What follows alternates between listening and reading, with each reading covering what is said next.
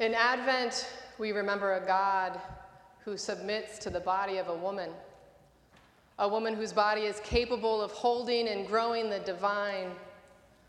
Let this be our reminder. The path to liberation is embodied. When God comes, let us meet God in our bodies. Amen.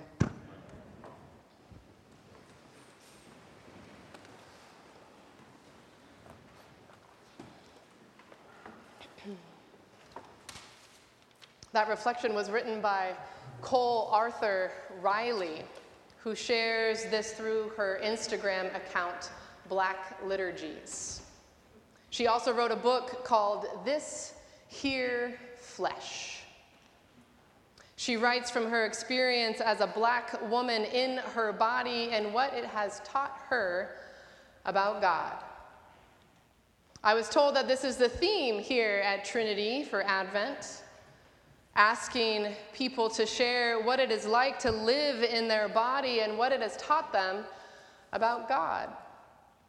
I love your podcast Advent calendar that lets you open a new podcast each day with a different person sharing their perspective on Advent for every body. What is it like to live in your body? And what has it taught you about God? I will admit to you that I love this question for everyone who has so bravely and thoughtfully shared their experiences. And I hate it for myself. It seems so incredibly personal. Sure, I can tell you some of what it feels like to me to live in my body. Like right now, I can tell you that it feels a little vulnerable in this pulpit. You feel far away. and my body, I feel lonely. But what would it mean for me to try and provide for you an understanding of what it is really like for me in my body? I wonder if this is something that Nathan and Shanna and Matthew are attempting to get at with this question. Like maybe if we can hear more about what it is like for other people in their bodies, it could change how we see other people in their bodies. Like if you hear that it is vulnerable and lonely to preach up here about something personal, you can send me some compassion from that awareness. Much of what it is like to live in my body is to be seen for something that I am not.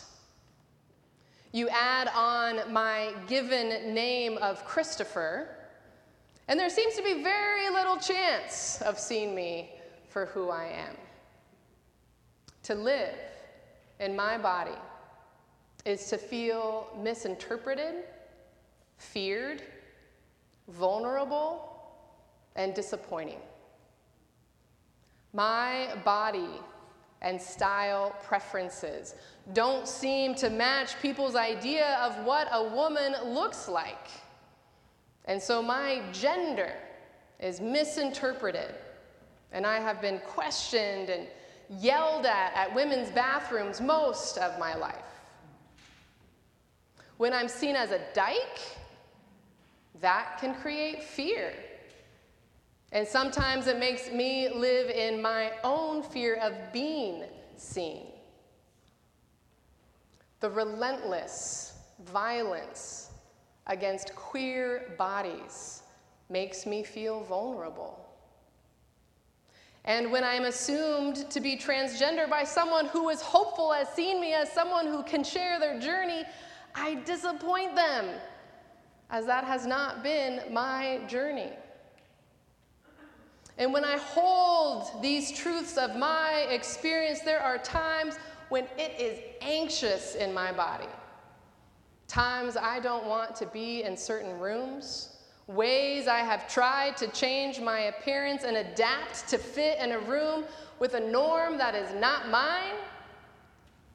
And this, this is when I have learned the most about God.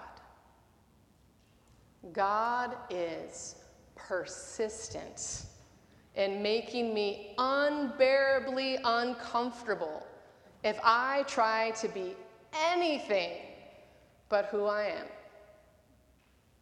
I am a lesbian. And what it is like to live in my body is to feel strong and athletic, handsome, and perpetually excited about the next dance party. Which is what this third Sunday of Advent is all about. I'm here to rejoice with you. We are intended to take a break from the more reverent practices of the season and rejoice in the nearness of the embodiment of God in the incarnation. Pink takes the place of blue this Sunday. The tone shifts to encourage us to keep going. Some of you are wearing pink. Nathan is still waiting for someone to hear he wants pink vestments. So bad. So bad. If you didn't hear that, Nathan wants pink vestments. I got you. Gaudete Sunday comes from the letter of the Philippians. Rejoice in the Lord always. Again, I say, rejoice. And when we hear Mary's song, the Magnificat, do you remember when Mary sings? When she's visited, after she is visited by the angel Gabriel, when she's visiting her cousin Elizabeth.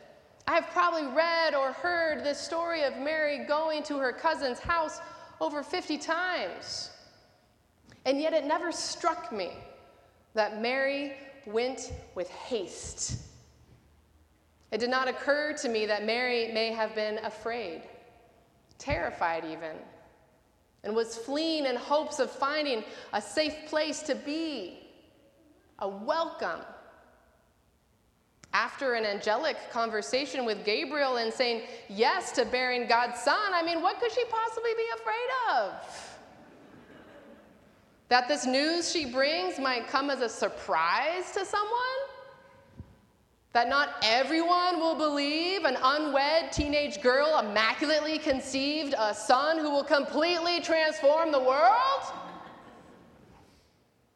Not everyone was eager to throw their arms around her blessed body and offer her an embrace. Not everyone opened their doors and offered her a place to stay. Of course, she left with haste.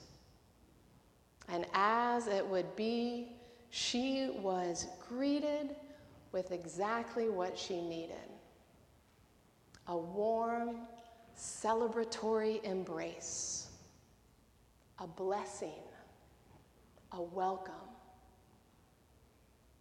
And you see, welcome unlocks the hopes and dreams that we hold so tightly, almost in secret, in fear that they won't be realized.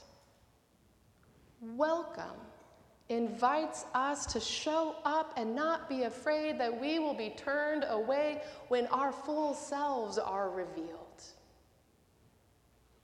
And what does Mary do when she is given the welcome and blessing from Elizabeth, when she is granted permission to lay her burdens down, when she believes that there will be a fulfillment of what was spoken to her by God, she sings. What did it mean to be in Mary's body? To be seen, to be chosen to hold God. How did the world around her treat her? with judgment, whispers, and fear. But God, God saw faithfulness. God saw courage. God saw strength and God saw beauty. And when she is welcomed as the person God created and called her to be, her soul proclaims the greatness of God. What happens when queer bodies are seen, welcomed, and loved? It's like the waters breaking forth in the wilderness. When trans bodies are seen, welcomed, and loved, it's like the crocus that shall blossom abundantly and rejoice with joy and singing. When indigenous bodies are seen, welcomed, and loved, it's like streams in the desert. When black bodies are seen, welcomed, and loved, sorrow and sighing shall flee away, and they shall obtain everlasting joy and gladness. What it is like when your body is seen and welcomed and loved. For Advent is for every body. And every body is waiting and wanting to be seen, welcomed, and loved. So rejoice. Be glad. For when God comes, we can meet God in our bodies. Amen.